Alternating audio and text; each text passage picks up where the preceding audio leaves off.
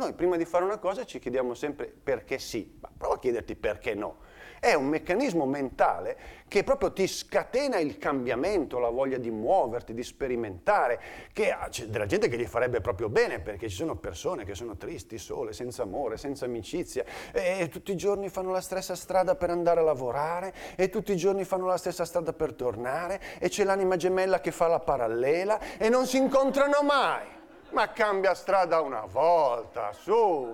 Eh, ma è pericoloso. Sì, è vero. Ci sono dei pericoli nella vita, ma bisogna affrontarli. C'è ad esempio quella coppia, lui che stava a Londra in Inghilterra, lei eh, a Sydney in Australia, una bella mattina decidono di farsi un'improvvisata contemporaneamente. Disastro! Ma se non affronti il cambiamento, il rischio, eh, non, non, non c'è sugo nella vita.